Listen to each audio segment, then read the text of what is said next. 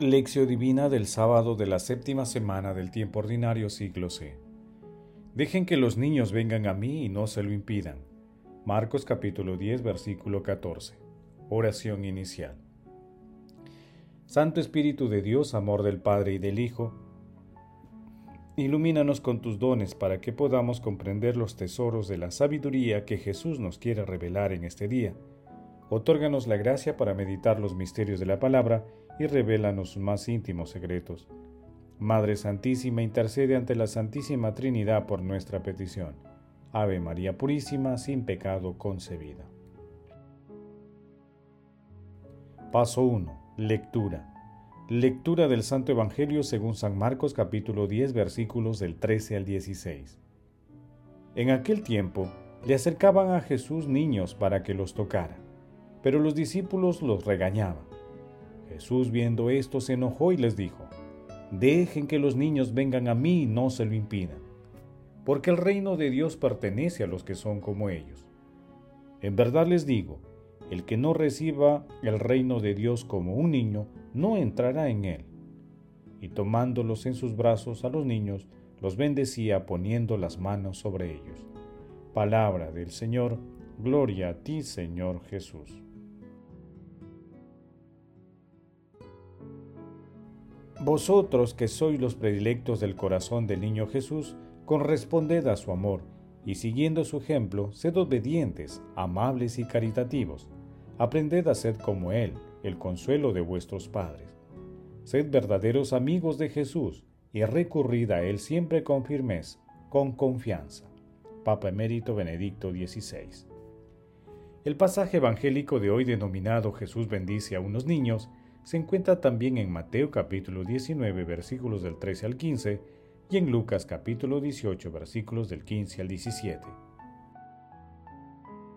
El texto narra cómo los discípulos siguen creyendo que tienen la exclusividad del reino. Todavía no han entendido que la tarea del misionero es acercar la gente a Jesús antes que impedírselo. En una sociedad en la que el niño ocupaba los últimos lugares y teniendo como marco una catequesis comunitaria, el Señor enseña que el reino de Dios debe ser acogido con la actitud de aquellos niños que buscan con alegría y sencillez estar cerca de Él. Con Jesús, los niños son promovidos a pequeños grandes hombres. Paso 2. Meditación. Queridos hermanos, ¿Cuál es el mensaje que Jesús nos transmite a través de su palabra? Nuestro Señor Jesucristo nos enseña que para entrar en el reino, es decir, para aceptar y compartir su proyecto de salvación, es necesario contribuir a la construcción de una humanidad sustentada en el amor y la fraternidad, con la clara convicción de que todos somos hijos de Dios Padre, fuente infinita del amor gratuito y compasivo. En este sentido, podemos reaprender de los niños su sencillez, su alegría, su inocencia, su pureza y su confianza serena en sus padres. Estos son precisamente los distintivos de la fe cristiana que nosotros debemos transmitir a nuestros hermanos. Asimismo, es vital defender los derechos de los niños desde su concepción y debemos contribuir a que tengan una crianza sana, sin los ruidos mundanos que buscan dañar su pureza hoy en pleno siglo XXI, con declaraciones internacionales solemnes que defienden los derechos, en muchos lugares del planeta se promueve el aborto y existen niños explotados por el trabajo o el mercado del sexo. Asimismo, niños privados del derecho a la educación, distantes de una sana nutrición y sin una atención sanitaria adecuada. Esta situación precisa de nosotros una actitud valiente y decididamente cristiana de defensa de la niñez. Hermanos, meditando la lectura de hoy, intentemos responder. ¿En qué medida los niños son un ejemplo para nosotros? ¿Cómo actuamos frente a los abusos y maltratos que reciben muchos niños? Que las respuestas a estas preguntas nos ayuden a estar siempre alegres a pesar de las dificultades, convencidos de que siempre nos acompaña la providencia divina así como a defender con decisión los derechos de la niñez. Jesús, María y José nos ama.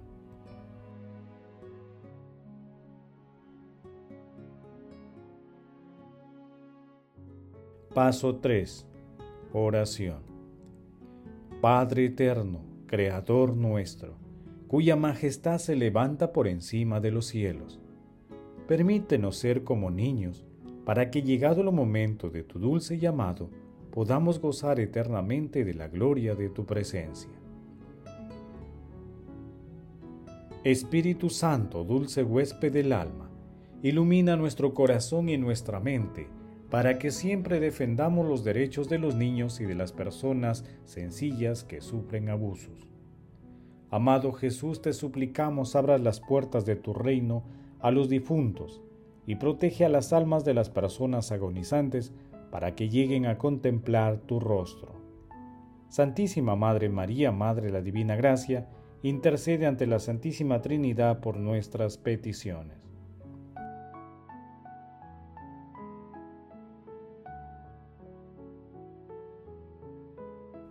Paso 4. Contemplación y acción.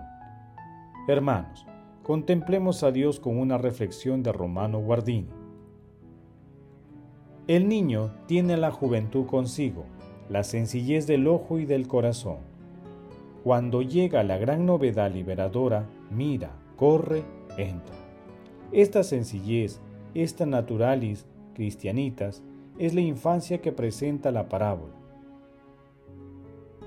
Jesús no tiene puesto, por tanto, su punto de mira en nada sentimental, en nada conmovedor, no en un abandono amoroso, ni dulce adhesión, sino en la sencillez de la mirada, en la capacidad de abarcar y sentir el alma de las cosas y acogerlas sin segundas intenciones. En última instancia significa la misma realidad significada por la palabra confianza. El clima natural de la fe en cuyo interior se puede desarrollar libremente lo que viene de Dios, por consiguiente, algo grande y sagrado, y es de una evidencia inmediata que esto no puede ser el comienzo. No por nada se dice en nuestro texto, si no os convertís y no os hacéis como niños, llegar a ser como niños significa superar el ser adulto, cambiar y construirse de nuevo desde los cimientos. Ahora bien, eso no se improvisa. La condición de niños de la que habla Dios es la que corresponde a la paternidad divina. Por lo que respecta al niño, todo depende de su papá y de su mamá juntos. Todo le viene de sus padres. Ellos están en todas partes, son fuente, medida y orden. En el caso del adulto, el padre y la madre desaparecen. Aparece por todas partes un mundo dividido, enemigo, indiferente. El padre y la madre se han marchado y todo se ha quedado sin techo. Para el Hijo de Dios quedará todavía alguien, paterno en todo lugar, el Padre Celestial. No se trata de un Padre terrenal sobrehumano, sino del auténtico Dios Padre nuestro y del Señor Jesucristo. Primera de Corintios capítulo 1 versículo 3. Como se revela de la parábola de este, y de la invitación a dividir su premura para cumplir su voluntad, el sentimiento de inocencia es la actitud de quien en cada encuentro ve al Padre. Sin embargo, para ser capaz de esto es necesario que se elaboren los acontecimientos humanos, extrayendo sabiduría de la concatenación desnuda de la existencia y amor al destino. Hacerse como un niño en el sentido de Cristo es sinónimo de madurez cristiana. Queridos hermanos, hagamos el compromiso de aprender la sencillez, la inocencia y la pureza de los niños, confiando en Dios Padre que nunca abandona a nadie y cuida siempre de todos sus hijos. Glorifiquemos a la Santísima Trinidad con nuestras vidas.